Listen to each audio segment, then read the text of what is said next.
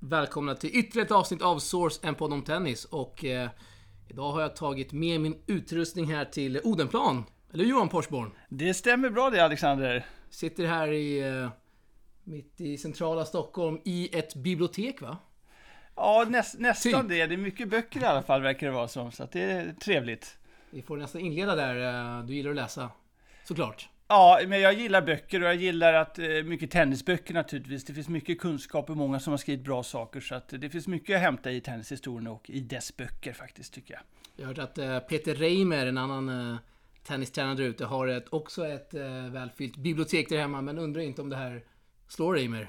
Jag har inte varit hemma hos Ray, men det vore väldigt trevligt att jämföra dem. eh, Så att säga. Jag har faktiskt varit i, i London hos min goda vän Philip Moore på en auktion där och fick med mig, mycket billigt ska jag säga, ett, ett helt gäng med böcker som, eh, som jag har tagit med hem här till Sverige. Tennisböcker alltså. Tennisböcker från 20-talet, 30-talet, fantastiska alster. Tenniskonnässören nummer ett i Sverige. Har du hört den titeln förut? Det är väl någon som har sagt det, men det, det, för mig är det väl tämligen ointressant eh, och vad man menar med tenniskonnässör. Är det tennishistoria eller allmän kunskap om tennis och så vidare. För mig så är det absolut viktigaste att man gillar tennis och alla som gillar tennis tycker jag ska hålla ihop och, och eh, samarbeta. Det är det som är det viktigaste. Hur kommer det sig att du är så intresserad av eh, historia och tennishistoria framförallt?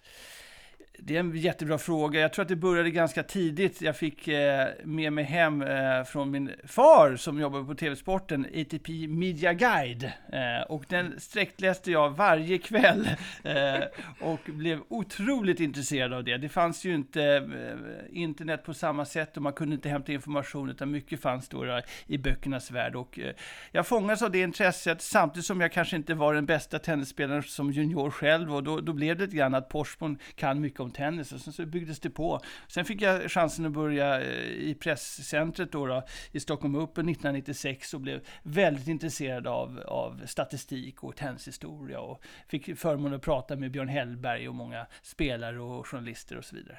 Fantastiskt. Du, eh, hur mycket läser du här varje dag? Blir det någon timme varje kväll eller? Jag önskar att det, att det vore så, men jag, man kan säga så här, det finns mycket att upptäcka. Eh, jag har läst eh, väldigt lite av de här böckerna, men, men jag har det roliga framför mig. Vi, vi ser också en TV här i samma rum. Står den bara och dammar eller blir det något program ibland sådär med jämna mellanrum på kvällarna? jag kan väl säga så här Alex, att, att eh, jag har väl sett eh, kanske under 10 timmar TV här på den här TVn de senaste två åren. Under 10 timmar? Ja, under 10 timmar vill jag påstå. Så det, det är mer böcker än TV i alla fall. Vad är det för kanal, kanaler du har bara innan vi går vidare? Jag, jag, jag vet inte ens vilka kanaler jag har ska jag säga. Det är ettan och tvåan och fyran har jag i alla fall. Så att, och sen, sen i övrigt så är det några kanaler som jag inte har jättekoll på. Härligt. Eh, Jag, så jag kommer läsa upp en introduktion här eh, lite om dig och det du har gjort tidigare. Så får du kanske lägga till något om jag har glömt något här i min research. Eh, alla tiders mest framgångsrike Blidö OS-deltagare med 13 totalsegrar, 67 grensegrar var 8 raka segrar i din paradgren mjuktennis. Det stämmer. Jag är alltså, djupt imponerad måste jag säga över din förmåga till research. Eh, eh, Det är alltså en, en eh, tävling vi har på Blidö varje år. Det är min bror som arrangerar och vi har kört den sedan 2001 och jag har lyckats vinna vid 13 tillfällen, men eh, och mjuktennisen är en härlig gren. Eh, där jag bland annat mött eh, Jonathan Merida, Anders Rosén och, och några till tennisspelare. Så att vi har haft Axel Oljons, Alexander Flink och så vidare. Så att vi har haft hårda duster där. Johan Jörnhagen minns jag speciellt, Ja, okej. som hade alltså två matchbollar mot mig, men jag lyckades vinna. Sen flög det racketen ganska långt kan jag säga från, från, från Jörnhagens sida. Slog du eh, Brida i Eh, mjuktennis? Alltså, jag lyckas slå honom i mjuktennis. Det, det är skillnad på mjuktennis på en liten ban, eh, bana, framförallt där man vet var alla rötter finns. Det gäller alltså att veta var rötterna finns. Så servar man och man siktar på rötterna och då är det alltså otroligt svårt att, eh, att returnera bollen när bollen inte studsar överhuvudtaget. Eh, Jonathan är lite för snäll av sig och slår bollen där, där det liksom är jord och inte rötter. Då, då. Så Det är inte grus, utan det är jord alltså. det är jord, alltså det är gräs från början som då har nötts ner till jord. Det är en mycket speciell bana där hemmafavören är enorm vill jag påstå. Jord, det har man aldrig hört talas om förut som underlag. Måste vara speciellt kan jag tänka mig. Det är speciellt och det står ju det i Davis Cup-reglerna till exempel att det är tillåtet att spela på, på eh, ja, hardcourt, grus, gräs, men även faktiskt på trä i de lägre divisionerna. Det händer Oj. inte så ofta. Dock inte, och det står specifikt i reglerna, att man får inte spela på sten. Där ser man. eh, Du har koll, det hör vi Johan Porsborn. Läs vidare här. Tidigare presschef i Stockholm Open och Swedish Open. Informationsansvarig för Svenska Tennisförbundet. Tournament Director för lag-VM rullstolstennis. Expertkommentator, tennistränare, racketlångmästare och civilingenjör i grunden. Och klubbchef på Salk får vi inte glömma här. Ja, och av de där grejerna så måste jag säga att, att eh, lag-VM i rullstolstennis som vi hade i Salk då, 2007 var enormt roligt. Eh, över 200 spelare från 34 länder kom till Salkhallen och vi hade en fantastisk vecka. Eh, med eh, mycket bra spel och Sverige lyckades ta brons i herrklassen första gången vi tog medalj i lag-VM. Vi hade en hiss, kommer jag ihåg, som, som, som eh, vi gick igenom väldigt noga här. Hissen får ju inte gå sönder. Den, alltså, under inga omständigheter så får hissen gå- gå sönder. Eh, och det, är här, men det, det är lugnt, hissen har inte gått sönder sedan hallen byggdes 1994. Det kommer inte hända. Vad händer första dagen? Den gick sönder. Den gick sönder, överbelastad. Så vi bar ju spelare upp för trapporna där, men, men vi fick ihop det till slut. Så det var, det var en otroligt rolig tävling, måste jag säga. Det kan jag tänka mig. Och eh, har jag glömt någonting här? Det vad jag läst upp? Nej, det, du, du har ju gjort en eh, grundlig En forskning här. gedigen eh, research. Ja, verkligen, verkligen. Och eh, klubbchef i skrivande stund i Salk. Eh, hur ser en vanlig dag på jobbet ut för dig Johan? Alltså, eh, det är som för oss alla tror jag att ingen, ingen dag är den andra dess lik kan man säga. Utan det, det, när man kommer till Salkhallen så, så, så vet man vissa saker man ska göra men det dyker upp under dagen säkert dubbelt så många saker som man inte hade en aning om skulle, som skulle hända. Så det handlar väldigt mycket om att vara i hallen och, och, och ta frågorna i stunden i en, en så stor, stor klubb ändå som Salk är med 14 banor och eh, 2200 medlemmar och sånt där så, så, så kan det naturligtvis hända mycket. Så att, säga. Så att det, det är ganska varierat eh, arbete måste jag säga, vilket är också väldigt trevligt.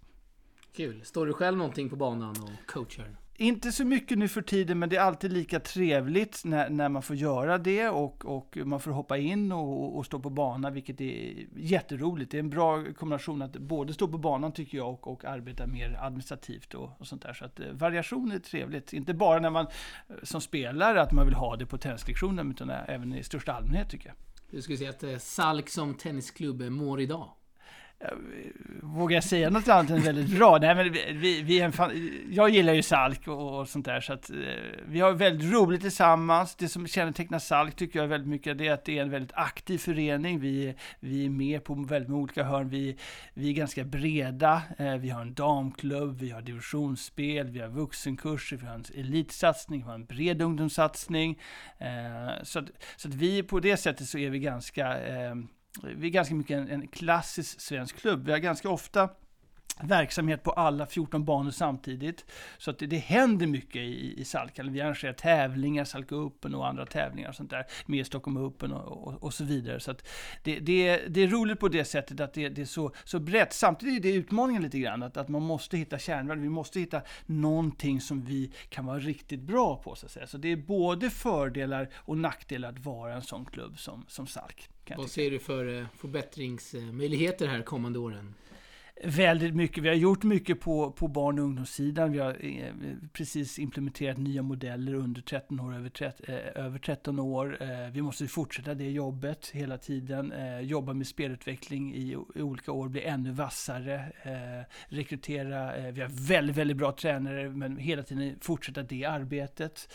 Eh, utveckla klubben, få mer, loss mer banor så att vi kan göra mer saker. Eh, Eh, Man kan alltid göra eh, mer så att säga, men, men, men eh, rolig stämning i hallen, många personligheter, många som gillar tennis som vi var inne på i inledningen här. Väldigt trevligt.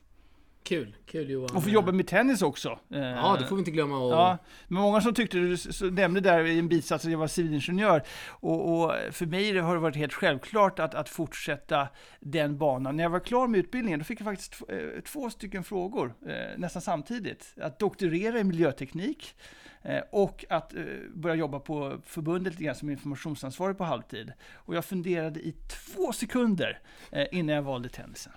Och det är väldigt Sen har det blivit tennis sen dess. Ja, Och eh, ja, vi kör vår eh, faktaruta Johan. Fullständigt namn. Johan Olof Porsborn heter jag. Ålder. 42. Hur känns det? Ja, ja, det känns jättebra. Det känns eh, ganska lätta frågor till att börja med. De här har jag koll på. Så att, Nu eh, kommer det svårare. ja. Bor, den har vi ju plöjt, men det kan vi ju upprepa igen här. ja, men du, du nämnde det och vi är ju faktiskt i min lägenhet här i Odenplan. Så att, eh, det, det, det är här jag bor. Du har det nära till det mycket. Åtta minuter med tunnelbanan till Salk, eh, vilket Oj. är väldigt bra. Personliga rekordet är på strax under 12 minuter port till port. Då får man springa till Odenplan, eh, helst ska tunnelbanan stå inne vid stationen, man springer in i dörren, sen byter man mellan vagnar mellan stationerna och sen springer man in i Salkhallen. Och det är eh, strax under 12 minuter om det vill sig riktigt väl. Hur eh, ofta sker det att du eh, försöker på att slå det där rekordet? Ja, det- Helst ska man ju göra det när, när det inte är så mycket trafik, alltså när det inte är så mycket, många resenärer som, som, eh, som är vid stationerna, för då går stoppen lite snabbare så att säga. Eh, då går tunnelbanan aningen snabbare. Så jag har gjort det vid några tillfällen. Är det. det rekordet med eller utan tennisväskan på ryggen? jag springer ju faktiskt snabbare med min prinsväska på ryggen än utan. Jag tror nästan det faktiskt. Det är Den- helt otroligt. Ja, Hur är det möjligt? Jag vet inte. Men det, det, är faktiskt, det finns faktiskt undersökningar som visar på att, på att tennisspelare faktiskt kan springa snabbare med tennisracket i handen än Jaha. utan tennisracket i handen. Det är ofta så på, på specialidrotter att de, de springer, man kan faktiskt springa ofta snabbare när man har sitt redskap i handen så att säga, för man är så van vid det på, på något sätt. Så, det, så på, på det sättet så är det inte så konstigt. Otroligt. Eh, vi går vidare här. Lön. Eh, det får man svara pass. Det får, eh, det får man absolut göra. Ja, men då säger jag Jag har det. snott den från andra poddar, då svarar de bara tillräckligt. Okej, ja, Det, du passar på den alltså. jag passar på den. Eh, nästa här. Vad lägger du pengar på? Eh, jag lägger det på bland annat på tennislitteratur. Jag tycker, alltså, eh, jag gillar, eh, jag gillar tennis, jag gillar tennishistoria och det finns många eh, fina gamla böcker och eh, jag fyller gärna på mitt bibliotek med det, så det, det är en sak som jag lägger pengar på. Yes. Och eh, förebild. Jag har många förebilder, det beror lite på vilket sammanhang det är. Jag, eh, till exempel när det gäller mitt jobb nu på SAG så, så har jag Ingvar Carlsson som, som eh, föregick mig eh, på posten, en stor förebild för mig. Eh, som, som, eh, inom andra områden så finns, finns andra förebilder, men det, jag tycker det kryllar tycker jag, av förebilder i samhället, i tennisen och så vidare. Så man, det gäller att ta inspiration, tycker jag, från dessa personer. Favoritövning på banan? Har du någon sån?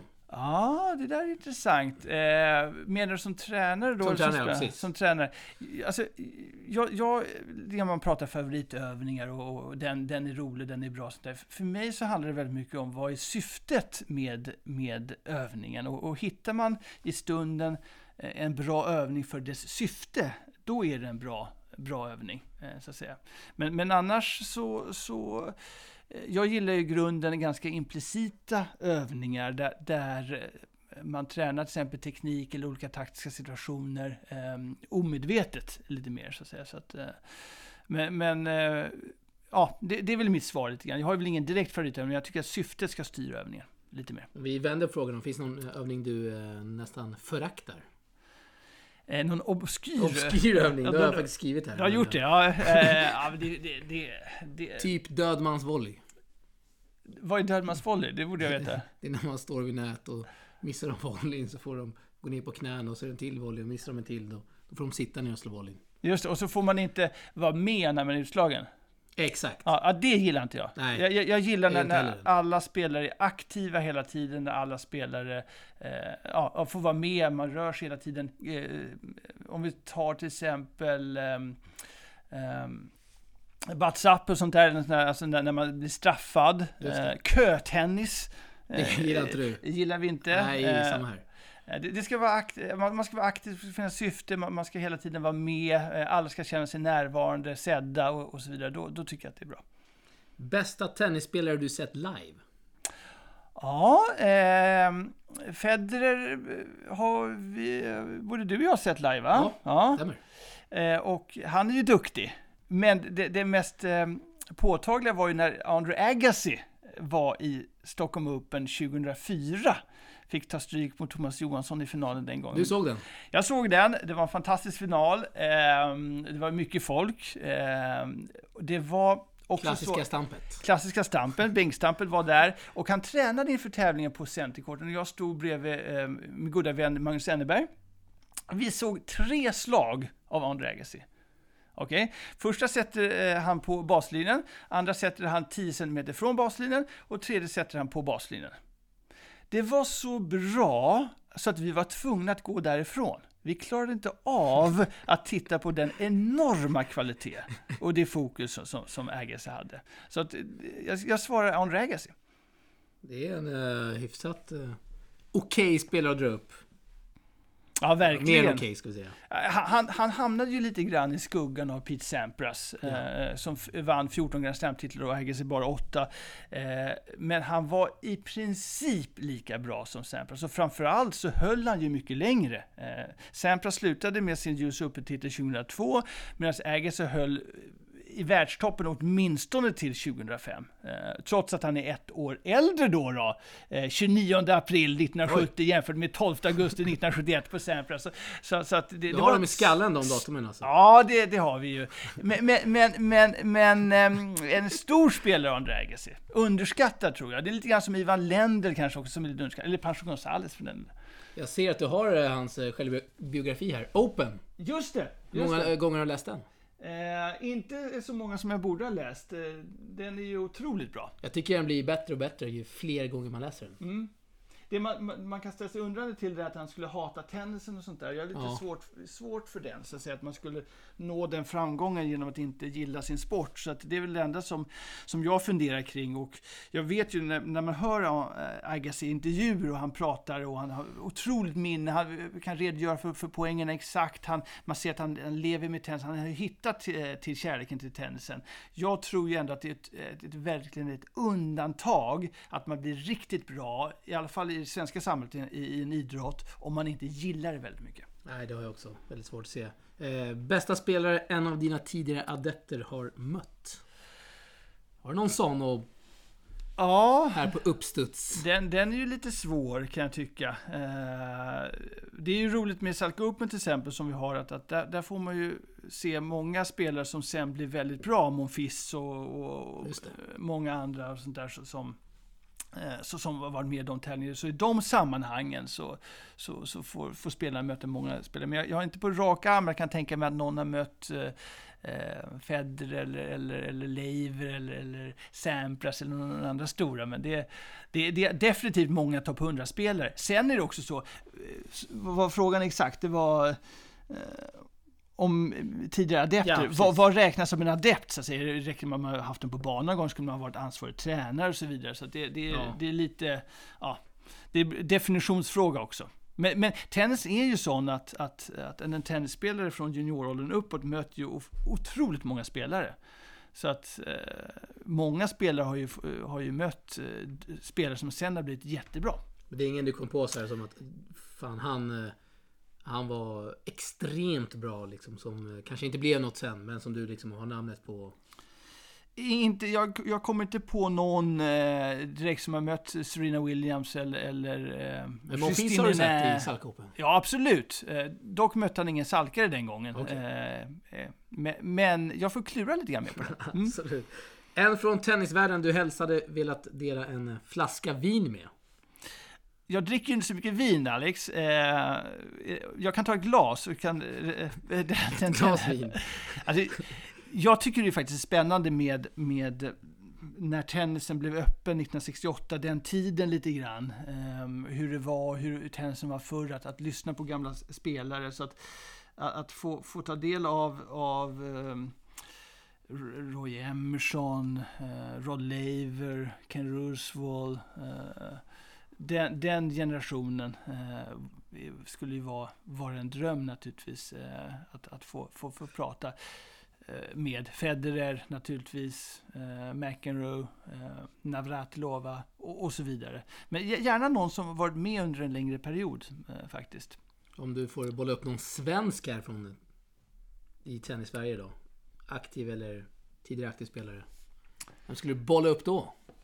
Ja, det, det, det, Det finns alltså, ju många profiler. det finns ju så många profiler. Såklart. Jag har ju haft turen där på Stockholm Open till exempel, så träffade jag Sven Davidsson vid tillfälle och han, han på något sätt så, så verkade han gilla mig så, så vi pratade jättemycket. eh, eh, Janne Lundqvist, fantastisk person. Det finns så många trevliga Uffe Schmidt och det, det, det, det kryllar ju av Kjell Johansson som, har, som älskar att berätta historier. Det är helt underbart. Men det är klart att, att, att få, få prata tennis och lite på djupet och höra lite grann vad sina egna ord om Björn Borgs tennis vore ju mycket intressant. Verkligen. eh, Ja det Johan, det var faktarutan. Den löste du bra. Tack så mycket. Vi går vidare i podden och eh, vi kan väl prata lite om Monte Carlo här. Den spelas ju just nu eh, på ATP-touren och du har varit där ett par gånger och har väl ett antal intressanta historier att dela med dig Johan, vet jag.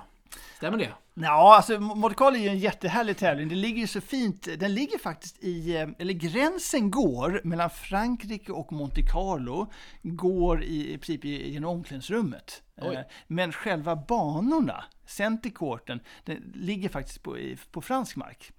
Så, så, Okej. att, så att det, eh, Monte Carlo, eh, ja, men, men, men själva banan ligger faktiskt i Frankrike då. då. Och eh, normala fall i Monte Carlo så är ju centercourten, den är ju, det är ju ingen centercourt, det är ju tre banor där man bygger läkt, läktare på banorna intill så att säga. Eh, det är ju en otro- Magisk miljö. Ja, den är helt fantastisk. Har man Medelhavet där, där, där nere. De har ju en tågstation då som är öppen bara under Monte Carlo-tävlingen. Som stannar bara under Monte Carlo-tävlingen. Då förstår man vidden av den, den tävlingen. Jag jobbade faktiskt där 2002 eh, och skrev eh, på hemsidan på engelska. Eh, vilket var jätteroligt. Eh, och eh, satt mest framför datorn där och skrev jättemycket. Och, och sen året efter så, så, så hamnade jag i Monte Carlo, och tror eller ej, med nyss nämnde Kjell Johansson. Stort! Eh, och, och Kjell var ju, har spelat Monte Carlo flera gånger och en otrolig historieberättare. Eh, och jag lyssnade, lyssnade och vi, vi satt där och pratade. Och sen så sa Kjell, nu ska vi sätta oss på riktigt bra platser här. Så vi satte oss vid Center Court i en sån här box, absolut bästa platser. Men vi hade ju inte biljetter dit. Eh, så, att, så att vi plankade ju in där. Och då kom ju då naturligtvis de här vakterna då. då. Och, och, och Kjell började märka på mig att, att paniken började sprida sig och, och, och sånt där. Och, och, men då sa Kjell så här, eh, låtsas vara ointresserad. Vad du än gör, applådera inte. Eh, och För att smälta in liksom. för att smälta in i den miljön, då har man boxbiljett där nere tyckte då Kjell, då, då, och det stämmer ju faktiskt, då, då, det kanske inte är de mest tennisintresserade som faktiskt köper de biljetterna. Så vi låtsades ganska ointresserade, applåderade definitivt inte, och så kom, vi undan från vakterna där. De vågade inte gå fram och fråga, har vi verkligen biljetter? Så vi klarade oss den gången. Ja, men det är en jättetrevlig tävling och det är ju väldigt långsamt i, i eh, Monte Carlo också. Så att, Det har eh, man sett. Och det har det twittrats mycket om. Eh, just på centercourten. Så jag vet inte hur det är på sidobanan där. Men det Ja, jag tror att det, det, det, är ganska tunga banor oftast. Jag- Vi hade läger där med Thomas Johansson och Jonas Björkman. Eh, eh, fantastiskt läge fick jag följa med där eh, med, med spelare från, från, från Tennis Stockholm. När man skulle dra banan då, då eh, efter man kört, då, då, då stoppades man från att dra banan. För de, de har alltså eh, barnskötare som drar banan åt en efter varje Oj. timme. Det har inte vi när vi spelar där. Eller hur Alex? Nej, det har man verkligen inte. Eh, ja, du ser. Eh, Monte Carlo. En fin turnering. Hur många gånger har du varit där eh, Johan? Eh, tre gånger eh, vill jag påstå har varit där. Och det är en anrik eh, tävling som har spelats där hur länge som helst, sedan 1898 tror jag. Eh, och jag tror stadion från 1928, samma år som Roland Garros-stadion byggdes förut. Då. Eh, så att, och just Rivieran är ju sån här klassisk tennisnäste då, där Gustav V spelade mycket tennis i Nice och i Cannes och i Monte Carlo och så vidare. Så det, det är verkligen historisk Beaulieu och sånt där. Historisk eh, tennismiljö, eh, verkligen. Är det eh, din eh, favoritturnering på touren? Eh, ja, det är väl en av favorittävlingarna. Stockholm och Båstad är ju otroliga favoriter också. Eh, naturligtvis. Franska öppna, eh, Wimbledon. Det finns ju, tennisen är så fantastisk att det är många tennis som återkommer år från år och, och som är mycket trevliga att titta på och, följa. Så att, eh, ehm, det är en av dem, absolut. Och den börjar den inleder på något sätt, även om ja, Marrakesh och Houston går innan och sådär, så inleder den på något sätt grussäsongen på allvar. Ja. Är Houston, det är väl något amerikanskt obskyrt grus va? Jättesnabbt. Ganska halt. Eller? Ja, det, det, det är väl alla, varje grusbana är ju speciell så att säga, men Monte Carlo... Det är fall- europeiskt grus i Houston. eh, De är i alla fall långsammare. Ja, precis. Ja. ATP-slutspelet gick ju i Houston där vid, vid några Gjorde det? tillfällen, absolut. Ja. Det hade man inte koll på. Mm. Så är det. Man lär sig här från eh, Johan. Eh, Jag tänker att du kanske har någon anekdot från din tid som presschef i Stockholm och Swedish Open. Är det något du kan bolla upp här? Oj, eh, det Jag har ju hört hänt... någon med Raffa och någon glass. Ja, men den kan vi ju ta då. då. Ja, men absolut, Raffa Giganten i Monte Carlo just, Just det. eh, kom ju första gången till Båstad 2003. Då var man bara 17 år och hade inte riktigt slagit igenom med otroligt framtidsnamn och sånt där. Och i, i Båstad så ligger då presscentret precis bredvid eh, spel, spelarområdet och, och Players Lounge. Och eh, vi hade glass i båda. Men trumfen vi hade i presscentret, eh, det var att vi hade jordgubbsglass. Det hade man Oj. inte i, i, i spelarområdet. Och Nadal, han älskar den här jordgubbsglassen. Så han smög in där varje dag, inte vid ett tillfälle och inte vid två, utan vid tre, fyra tillfällen varje dag. Och eh, frågade lite försynt om det var okej att han fick ta en jordgubbsglass. Så han, han verkar vara väldigt förtjust i den- denna Var glass. det GB-glass? Minns du det? Nej, det var det faktiskt. Det var Häagen-Dazs tror jag. det- Häagen- ja, okej. Ja, det var det faktiskt. Oj, Ja. jordgubbsglass alltså. Men tr- favorit. Ja, det var det. Sen tror jag att han har dragit ner på glassen och, och satsat mer på, på att träna hårt. Det, Men, verk, eh, det verkar som det. Kom han tillbaka dit flera gånger under veckan när du var där? Ja, alltså varje dag, flera Varje dag? gånger. Ja, flera, Flera gånger. gånger flera gånger. Alltid lika artig. Alltid lika trevlig. Oj, Ja. Sen gick han ner och spelade tv-spel i, i entrén. Så det, han hade inte riktigt slagit igenom då kan man säga. nej nej. Hur, eh, tänk så här, du var presschef, du har eh, sett och du har sett säkert en hel del lätt att handskas eller svårt att handskas med de här proffsen då. Ser dem på väldigt nära håll liksom. Jag tycker ju att, att de allra flesta spelarna är, är, är trevliga och, och väldigt bra att ha att göra med. Eh, Federer till exempel, som vi nämnde, eh, var i Stockholm Open 2010. Eh, otrolig person, genuint intresserad. Eh, Väldigt bra Nadal och likaså. Väldigt trevlig. När man ser bakom kulissen Novak Djokovic som möter Serbien i, i Davis Cup 2011 i Halmstad. Eh, bollkannorna springer på honom, precis vunnit Wimbledon. Han har precis blivit världsetta för första gången. Eh, Novak stannar varenda gång, skriver varenda autograf med ett leende. Inga problem. Det är en liten myt där tycker jag att, att spelare är diviga och sånt Ja. där. Det är klart det finns många exempel på det också. Men det är också väldigt många som når väldigt långt som har förstått att, att man ska vara social, man ska vara trevlig och att det är en väg framåt faktiskt. Jag har varit med om en, det är ju typ Fognini. Mm.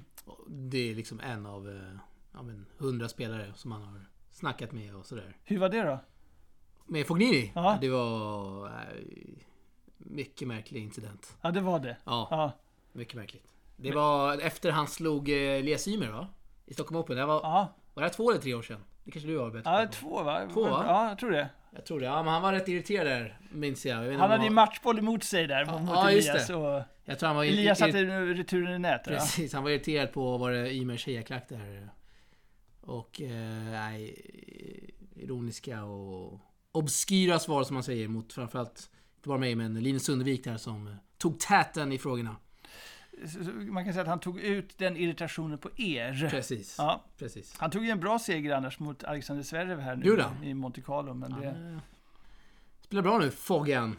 Fognini är, är väl, om vi ska säga så, en av de spelarna som kanske inte jag håller som favorit. För jag tycker att han har eh, svårt att hålla fokus hela matcherna och, och verkligen kämpa. Jag gillar de spelare som verkligen gör sitt bästa i varje läge. Jag håller med. Typ David Ferrer. Eller Rafa. David Ferrero, vilken spelare. Ja, eh, shit. Snart är det slut dock, Johan. Det är det. Vi fick se honom i Båstad förra året. Vi får inte se, se det igen, tyvärr. Eh, va- vann ju titeln i Båstad också året innan. Så att, eh, det, är, det, är, en riktigt stor spelare, eh, faktiskt. Så att, eh, men det... Så är det. vi. Honom gillar vi absolut. Eh, Saknar tiden där som presschef i Stockholm och Swedish Open? Ja, både och. Eh, det, det, det är ju roligt att jobba med tennis och vara tennisen nära. Och sen, sen behöver det inte vara som, som presschef eller på Salk eller sånt där. Men bara att, att ha tenniskompisar, prata tennis, titta på tennis, följa tennisen. Eh, det är ju någonting som är väldigt viktigt för mig vet jag och jag tror även för dig, eller hur? Ja, absolut. Eh, fan, det är inte ofta man liksom går en dag utan tennis om det gäller att konsumera, kolla eller skriva eller podda som vi gör nu. Eh, nej, jag kan inte komma på det faktiskt senast. Inte, ens, inte ens när man är på semester, då kan man inte ens koppla av liksom. Man måste kolla de där ATP-appen och Resetina och vad händer? Hur går det för svenskarna och proffsen liksom? Ja men det, det är ju så. Så fort vi hör någonting om tennis, då, då, då, då tänder vi till på något sätt och, och, och hör det lite extra och sånt där. Så att det, det, det är klart att vi fångar av. Och någonting som, som jag blir slagen av, det är att det är så många som jag tycker har blivit fängslade av tennisen, som tycker att tennisen är det roligaste som finns. Det, ja. det finns någon speciell tjusning med tennis. Det lockar på något sätt till det här äh, enorma intresset, vilket är, är trevligt. Vi pratade om det i ett annat jobb, liksom att eh, Eh, tennisen hittar de här just, eh, kan man kalla dem nördarna, men att det liksom slukar upp ens tillvaro helt. Mm. På ett positivt sätt. På ett väldigt positivt sätt. Så att, eh, och tennisen är ju speciell på många sätt. Att vi har en så pass lång säsong som vi ändå har. Man kan alltid följa tennisen. Det, oh ja. det är oh ja. ytterst sällan som det, det är ett längre uppehåll från, från tennisvärlden. Och då kan man känna lite tomhet nästan. Att är det ingen ATP-match eller VTA-match här idag? Och sånt där. Men det, tennisen är ju speciell på många sätt. Och också med, med underlagen. Alltså att det är olika underlag, olika förutsättningar. Eh, räknesättet. Eh, det finns så många aspekter av tennisen som gör den ganska eh, unik. Eller antingen är det unikt eller inte unikt. Men tennisen är en unik sport som, som, som fångar intresse. Det är bara så. Hur ofta känner du att, eh, liksom att nej men nu, nu, nu blir det för mycket tennis här. Nu måste jag koppla av med något annat?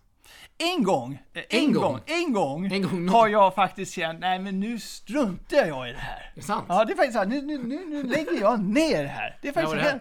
det var 1999. Oj. Och då hade jag tränat som 17, ja, med mina mått mätt. Jag hade kört där eh, på gruset eh, och kämpat och slitit och det kändes, ja men jag, jag är ganska bra va. Och så mötte jag Micke Ekman i Norrtälje, junior. Och tänkte, det här ska, ju, det här ska jag ju ta. Honom ska jag kämpa ner. Och jag förlorar i raka set och har inte riktigt någon chans. Och jag kände här, nej men, vad är det här för något? Och då, det är faktiskt enda gången som jag känt att nej, nu, nu, nu, nu struntar jag här. Men en gång, det, det, det är väl ingen... En gång på väldigt många år, nästan 20 år liksom. Är... En gång ingen gång kan nej. man säga. Ja. Det händer aldrig annars liksom att efter en tuff arbetsvecka att äh, men nu, nu tar jag en paus här eh, några timmar och bara kollar hockey liksom. Ja men det är klart man måste göra annat, men det får inte bara bli tennis. Ja, titta upp här på bokhyllan nu, du ser ju till exempel en av dina favoriter, Platon. Ja, det ser vi där, ja, högt upp. Du gillar ju antikens filosofer. Det gör jag. Ja, det finns ju andra saker också, eh, förutom tennisen. Det måste du man... kopplar av med annat. Antar jag. Det tror jag alla gör. Så det får inte bara, det, och det tror jag är viktigt, eh, så att säga, att det inte bara blir tennis. Men, men den där att, att vara, vara totalt trött på det, det, det, det, har jag nog bara känt vid, vid det tillfället faktiskt. Skönt. Skönt Johan. Eh, 2010 så skrev Sportbladet en artikel där de frågade 10 experter i Sverige om framtiden. Rubriken hette då Så ska svensk tennis räddas? Och där fick du svara på frågor. Eh, ena frågan var Hur ska svensk tennis lösa sin kris och få fram nya toppspelare? Då var Söderling rankad bland de 300 bästa när artikeln skrevs. Jag tror han var den enda som var rankad bland de 300 bästa. Eh, du svarade så här. Det skulle behövas en nationell akademi där man kan samlas för att träna och utvecklas. Det är svårt att fostra spelare i klubbmiljö. Den tiden är förbi. Sedan behöver vi se över ledarutbildning och göra te tennistränaryrket hett. Så att det lockar de bästa. Står du fast vid det så här nio år senare?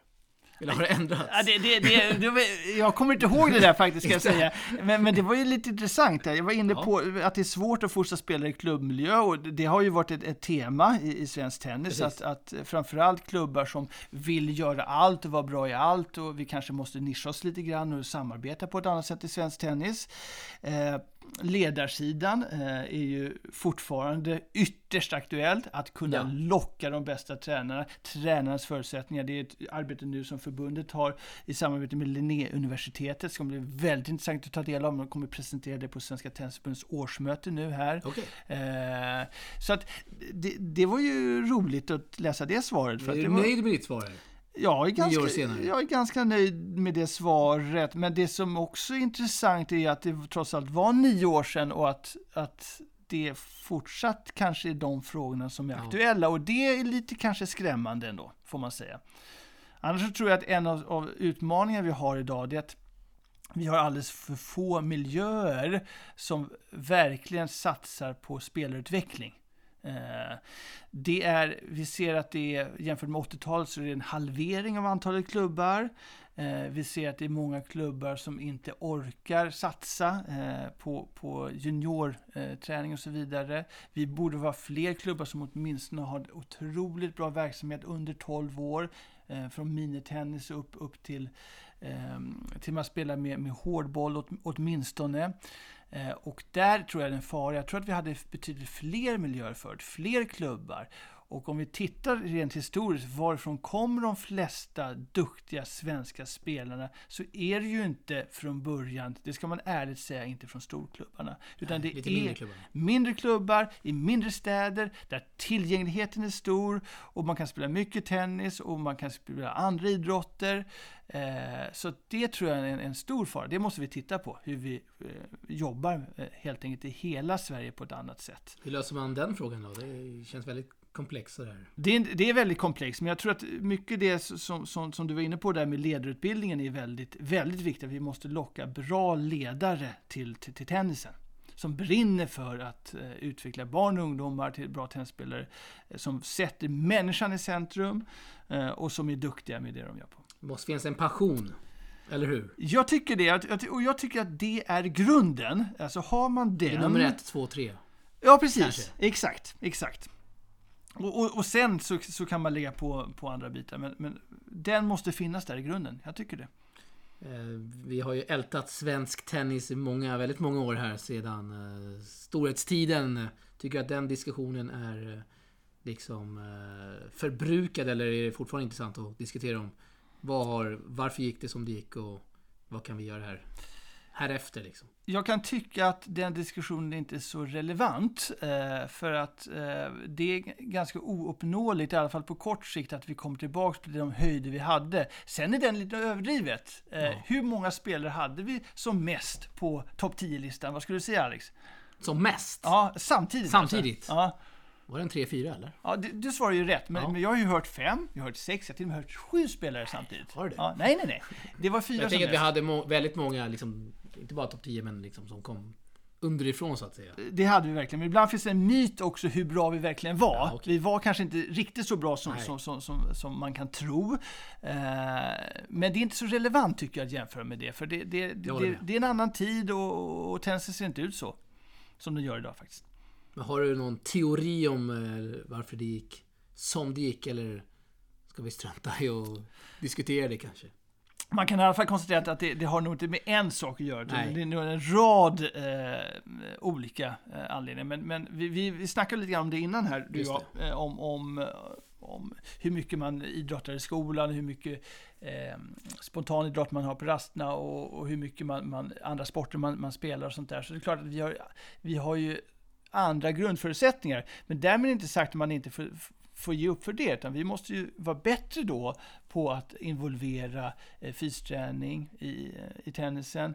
Multiskills som är förbundet lanserar nu är ett jätteviktigt projekt som, som kommer hjälpa oerhört mycket tror jag.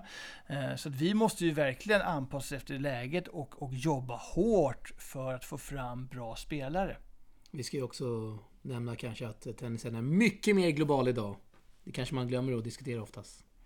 Jag tänker att det är väldigt många länder som är mer involverade idag än vad det var när Sverige var som bäst. Det är, den är mer global, det, det är fler som spelar tennis idag och det är eh, framförallt skulle jag säga en, en helt annan satsning eh, idag jämfört med då. Med akademier utomlands, med, med hårdsatsande förbund. Eh, det, det är en annan kännetecken för tennis, att tennisen verkar locka de som verkligen vill gå all in.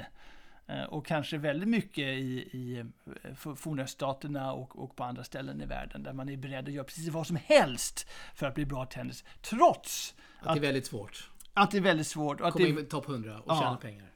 Vi snackar också om det, att det är, det är väldigt konstigt. Egentligen, när man tänker efter. Varför tror du att det är då? Så? Är det liksom en statusgrej att om jag har ett barn som satsar eller vad, vad tror du? Dels är tennisen är ju väldigt medial, eh, den är väldigt global. Eh, det finns en myt att man tjänar jättemycket eh, pengar i tennisen, där det kanske inte det stämmer riktigt. Det är bara på toppen man tjänar väldigt mycket. Så att, och lite som, tror jag också statusen där, att, att tennisen ska man bli bra på. Det är en individuell sport som är stor och, och om man inte går lagvägen så kanske man, man lättare går mot tennisen som är kanske en av de största då, individuella sporterna. Jag såg någon undersökning där faktiskt, att om de hade tagit de, de sju största eh, sporterna i varje land. Okej. Eh, eh, och där kom tennisen med på i varenda land där man hade gjort den undersökningen. Eh, fotbollen kom med i, i varje land utom ett. Så tennisen på det sättet var mer global än, än själva fotbollen. Så, att säga. Det är otroligt. så det finns ju ett intens, ro, djupt rotat tennisintresse i många, många länder. Det är eh, rätt sjukt med tanke på att om man tänker efter att vi har skidskytte liksom här hemma som får hur mycket medial uppmärksamhet som helst. Och typ, vad mer? Innebandy. Det kan vi prata mycket om, men det eh, som, Bästa sändningstid i SVT eh, Vinterstudion liksom. som globala sporter så, så, så eh, kan vi i alla fall konstatera att de är betydligt mindre än vad tennisen är. Ja. Eh, Och på det ämnet då, tennisintresset i Sverige. Hur ska vi... Måste vi ha en topp 20 eller ett flertal topp 20-spelare, topp 10-spelare, spelare som går långt i slams kvartsfinaler för att det ska liksom gå hem i stugorna som det gör med skidskytte och de här lite mindre globala sporterna? Vad tror du?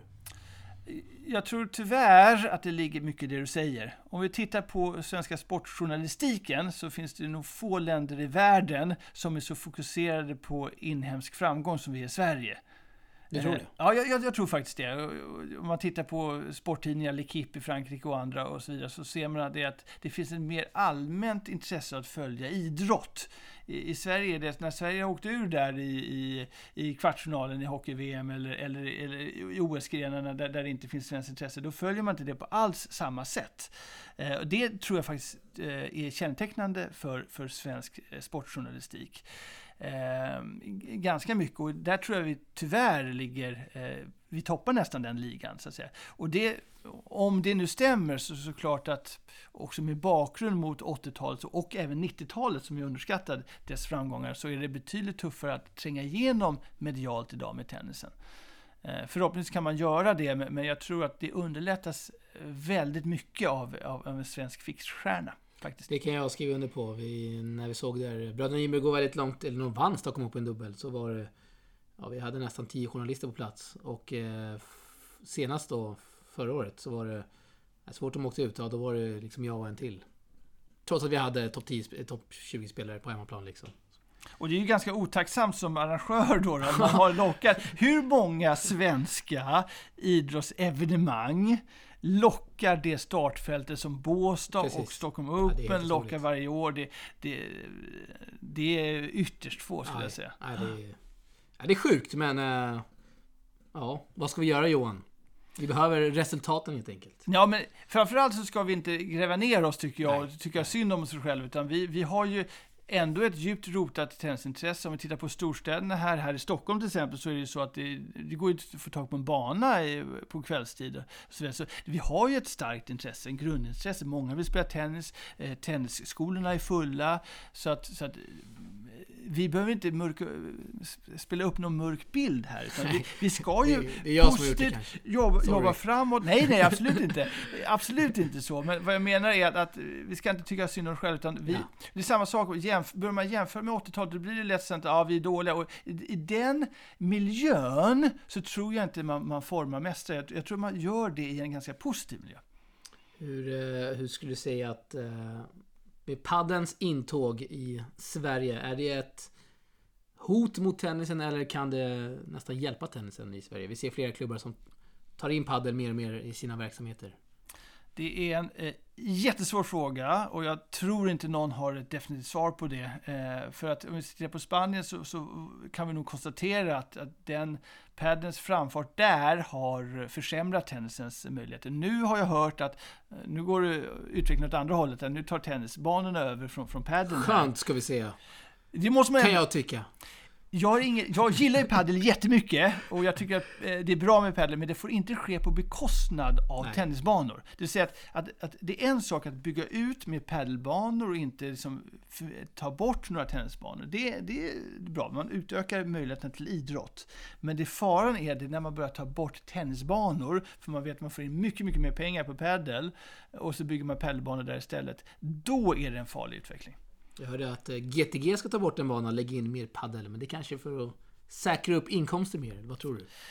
Det är ju så att padel ger mycket mer in, eh, inkomster. Sen ska vi också komma ihåg att, att varje ny anläggning är också väldigt positiv. Tumba har du sett har öppnat nu. Nu eh, jättebra, både stor, padel och eh, tennis. Barn och ungdomskonferens där under tre dagar va? Ja, exakt. Eh, Och, och Good Great är tämligen nyöppnade. Och det är naturligtvis jättebra för tennisen att vi Ja, får ja. fler banor. Var ju det som hände på, på, eh, på 60 och 70-talen efter Janne Uffe eh, hade slagit igenom och hade fem, vi hade fem matcher i Båstad där på, på, på Centercourten i Davis Cup. Janne Lundqvist och Uffe Schmidt. Och det, det blev ett enormt intresse för det. Och i, i, i, i kölvattnet av det så, så byggdes det jättemånga banor, hallar, men också kommunala banor. Så att, och det, samma sak i Australien på 50-talet och de fick en, en, en, en våg av framgång efter det. Eh, I USA är man jätteduktig på public courts och man kan få lätt eh, tillgängliga banor och så vidare. Eh, det är en framgångsfaktor tror jag, att ha en stor tillgång på banor. Det är inte bra som vi har här i Stockholm, Göteborg, Malmö och så vidare, att det är ytterst svårt att få tag på en tennistid. För då spelar man mindre tennis. Jag håller med. Mer tennis till folket, Johan. Ja!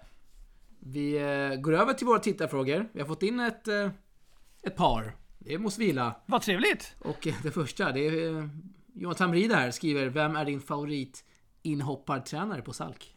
Vad trevligt Jonathan att du ställer den frågan. Eh, Jonathan är ju en av dem eh, och det är otroligt viktigt. En så stor verksamhet eh, som, som på ett fantastiskt eh, bra sätt har hoppat in som, som, som tränare. Och man kan alltid ringa till dig Jonathan och om du är tillgänglig, det gjorde du senast här på ett sponsorevent vi hade eh, förra lördagen på ett mycket förtjänstfullt sätt. Eh, men det, det är dumt att välja noll, men det är klart att Jonathan ligger väldigt bra till. Stort, måste jag säga. Stort. Eh, Erik Arenmunga skriver så här. Är du fortfarande lika dålig i paddel? Ja. Jag antar att du har mött honom. Ja, eh, så här är det att, att eh, vi är på Riksby, eh, det börjar regna och eh, Erik eh, kör tennis då med, med eh, på bana 4 eh, med Fran Ribeiro, mycket duktig tränare. Och det börjar regna så att de tyvärr måste gå in i klubbhuset. Men fördelen med padel kan ju vara då, vi har ju en utomhusbana där, där man faktiskt kan spela padel när det regnar lite grann. Så att det blir lite ordväxling där mellan Erik och mig. Det visar sig att Erik aldrig har spelat padel. Oj. Trots det så är han beredd att, slå val mot mig att han ska vinna, eh, eh, vilket är ganska eh, modigt måste jag säga. Jag måste berömma Erik för modet. Men fick sig en lektion där vill jag ändå påstå. Han fick det? En Ja. lektion av dig? Så jag, jag, jag, jag tolkar det som en ironisk fråga. Ja, vi går vidare då. Eh, Mats Bengtsson, är lillebror Ymer eh, en lika stor talang som sina storebröder? Då antar jag att han syftar på Rafael Ymer då. Ja, just det. Ja, d- exakt. Rafael ehm, som är, ehm, nu ska vi se här, 13 år. 13. 13 år, ja precis. Okej. Fyller 14 den 25 december.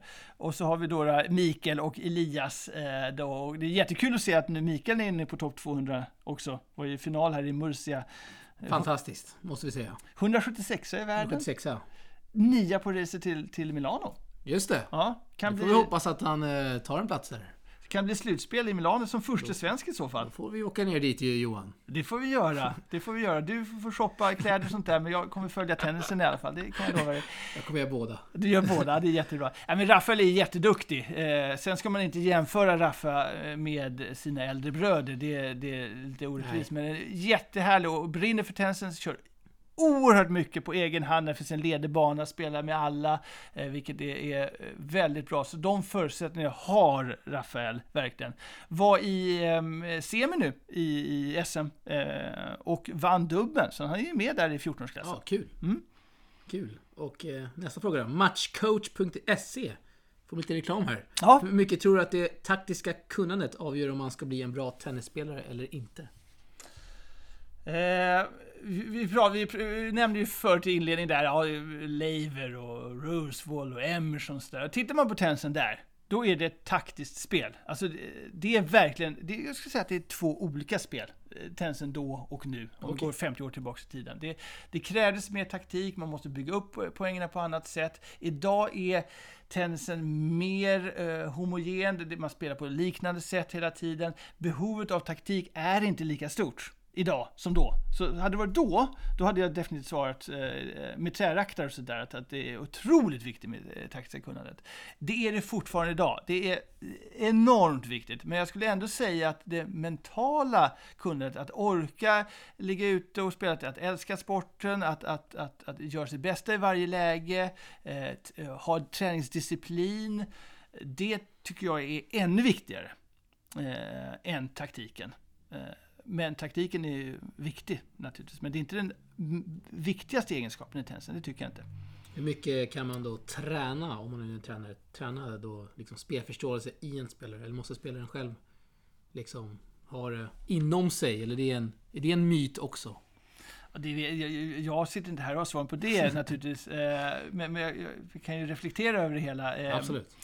Nej, men jag, jag, tror lite grann att ett, ett problem är att vi har övercoachat många av våra spelare. Eh, vad menar jag med det? Jo, jo vi har varit för eh, vi har sagt åt dem exakt hur man ska tänka i varje, varje läge. Vi har tagit bort eh, spelarens egna förmåga att fatta bra beslut på banan. Och jag gillar ju inte det här med nu att man börjar titta på att ha coachning på banan, för det kommer förstärka den bilden. Jag tycker en av tjusningarna med tennisen är just det som jag nämnde, att, att här måste man fatta sina egna beslut, man är ensam på banan, och, förutom i lagsammanhang, och man måste helt enkelt bestämma själv vad man ska göra. Eh, och det, det, det, är en viktig del. Eh, vad var frågan nu igen? Det var, det var, det var en lång introduktion utan att komma till skott. Ja, nej, från dig där. Från du, hade, du hade en följdfråga där. Eh, om man, eh, vad sa jag nu här? Om man... Eh, kunde träna det, så var precis, det. Om man, om man kunde träna det. Exakt. Jag tror verkligen man kan träna det, men man måste träna på det smart. Man måste, man måste bygga upp implicita övningar, eh, där man ställs i olika spelsituationer. Men, men träning handlar också om att titta mycket på tennis, Träning handlar också om att, att spela mycket tennis, att, äh, spela mycket match i tennis. Träning kan också handla om att spela andra sporter för att man förstår idrott springa en lucka i fotboll eller, eller spela squash till exempel och förstå om man slår bollen där, då ska man röra sig dit och så vidare. Eller paddel kanske? Eller paddel till exempel. Jag tror, att det, är jätte, jag tror det finns verkligen positiva transfer att, att spela andra sporter och föra in det i egna tennisen. Så, men jag tror att man måste förstå idrott och förstå tennis för att kunna tänka taktiskt. Och att inse att det handlar inte bara om att göra det bästa själv, utan man måste faktiskt göra det sämsta för motståndaren. Eh, och, och inser man det och att tennis inte handlar om, om estetik, alltså att det ska se snyggt ut, utan det handlar om att försöka vinna eh, poängerna. Eh, då har man kommit ganska långt och har då möjligheten att, att, att komma långt taktiskt. Och det tror jag man till mångt och mycket kan träna, men man måste göra det på rätt sätt. Man får inte kväva spelare. Bra svar Johan. Eh, Petter Pettersson, varför skriver du så lite om tennis nu för tiden? Du har både bra koll på det historiska och en bra inblick i dagens juniortennis. Ja, det var snällt av Petter måste jag säga. Det, eh, nej, men jag, jag, fokuserar fullt ut på mitt jobb på Sark och, och, skriver ibland och sånt där. Men vi har tittat på, ska vi ha en blogg på, eh, på Sarks hemsida kanske? Det skulle vara jättekul att delge lite tankar på den. Det och, tycker jag verkligen. Det blir så. Eh, det borde göra. Så att, så att, Med dig i spetsen antar jag? Nja, en av, en av spelare många. också? Ja, en, ja, spelare, tränare, ledare, eh, tennis, de som gillar tennis. Det är flera, flera olika har vi sett framför oss i så fall. Men, men eh, det, det, är jättekul att eh, skriva om tennis, diskutera tennis eh, och, och, så vidare. Så det ska vi göra mer tycker jag. jag håller helt Alla med. ska vi göra det Jag med. håller helt med. Mm. Mer tennis. Mer tennis. Linus Eriksson, du har tillsammans med tre andra coacher varit på flertalet studieresor utomlands. Vilka konkreta saker av det, det du sett på de här resorna har du då applicerat i SALK? Ja, eh, jag har fått förmånen att åka med Magnus Enneberg, eh, Sigge Mladenovic och Christian Persson. Vi, eh, vi, har varit bland annat i Frankrike, Serbien, Ryssland eh, och sett hur de jobbar. Och det som är, man blir otroligt inspirerad av sådana resor. Man tar med sig mycket hem. Eh, framförallt tycker jag också att diskussionerna i det sällskapet mellan besöken ger jättemycket. Eh, vad konkret har man då... eh, jag, jag tror ju att man tar inspiration oftare än vad man tror. Jag tror att, att om någon klubb gör någonting bra, eh, då tror jag att andra klubbar lätt eh, tar efter utan man har tänkt på att tanken kanske kom från den klubben från början. Så att, så att, att vara ute, eh, prata tennis, titta på tennis, eh, vara med vad som händer, det tror jag påverkar mer än vi tror. Eh, helt enkelt. Sen är det jättemycket så, så, så, så, som vi gör, vi alla gör svensk tennis, men jag tror att vi påverkar varandra. Och där ska vi bli ännu bättre. Att, att inspirera varandra, att, att samarbeta och göra saker ihop. Mycket bra Johan, mycket bra. Är det någonting du vill lägga till här? För jag har eh, slut på mitt körschema. Har du det? Jag, jag Vi, vi är nästan eh, en timme in här. Ja, just det. 55 minuter står det där. Så det Ja. var, eh, nej, men jag, jag tyckte, du sa ju det bästa här. Vad sa jag? Du sa att mer tennis till, till folket, sa eller mer tennis. Ja, det sa jag. Ja, och det, det är väl en bra sammanfattning. Det är det vi, vi, vi brinner för. Det är det viktigaste. Det vill vi ha. Mer tennis till folket. Det får nästan bli rubriken på det här avsnittet kanske. Eller hur? Kanske det. Det bestämmer du. Eh, Du ska få en sista grej här Johan. Du ska få önska en låt som vi klipper in här i slutet av avsnittet. Tänk att det gått så bra. Tänk att det gått så bra. Och så kommer en sån, sån, sån eh, överraskning. Kan man få introduktionsmelodin till den fantastiska, roliga tv-serien Smash? Smash! Ja, Hur lång är den? den är inte lång. Den får du plats med inom en timme här. Eh, Men är det, snackar vi en minut eller 30 sekunder? Vi, vi pratar 30 sekunder. Då, då blir man glad Men eh, om då, man har sett serien. då klipper vi in den och eh, så tackar vi för en mycket trevlig pratstund här Johan Porsborn. Och eh, vart kan man nå dig annars om man vill diskutera tennis med dig? Då får man komma till Salk kanske. Då kommer man till Salk så är möjligheterna ganska stora till det. Mycket bra. Eh, Stort tack Johan igen. Och eh, våra lyssnare, vi hörs helt enkelt vidare. Vi finns på sociala medier. Det är bara att skriva till oss. Har tips på en gäst. Samtalsämnen. Johan, vem bör vi ha med i vårt nästa avsnitt som gäst? Eh, Du har ju alltid roliga gäster eh, på gång. Oj, vad, Alex. tack. Ja, ja, så, så ingen du vill bolla upp här som jag borde snacka med mycket. Eller? ja, men det finns... Kan du inte få eh, snacka med Maria Strandlund? Maria Strandlund har jag Ja. försökt få tag i. Det ska bli av, det lovar jag. Det vore Mycket trevligt. bra. Stort tack igen Johan, vi hörs. Tack så mycket! Tja! One, two, three, four.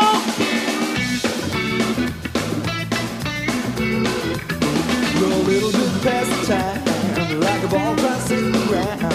Oh, this game show me its business.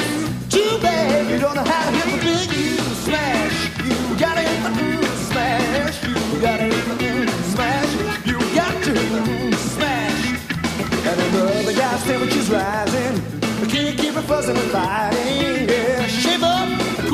jiving, get on! it's your turn to hit the smash. You got to hit the smash. You gotta hit the smash. You gotta hit the smash. Yeah.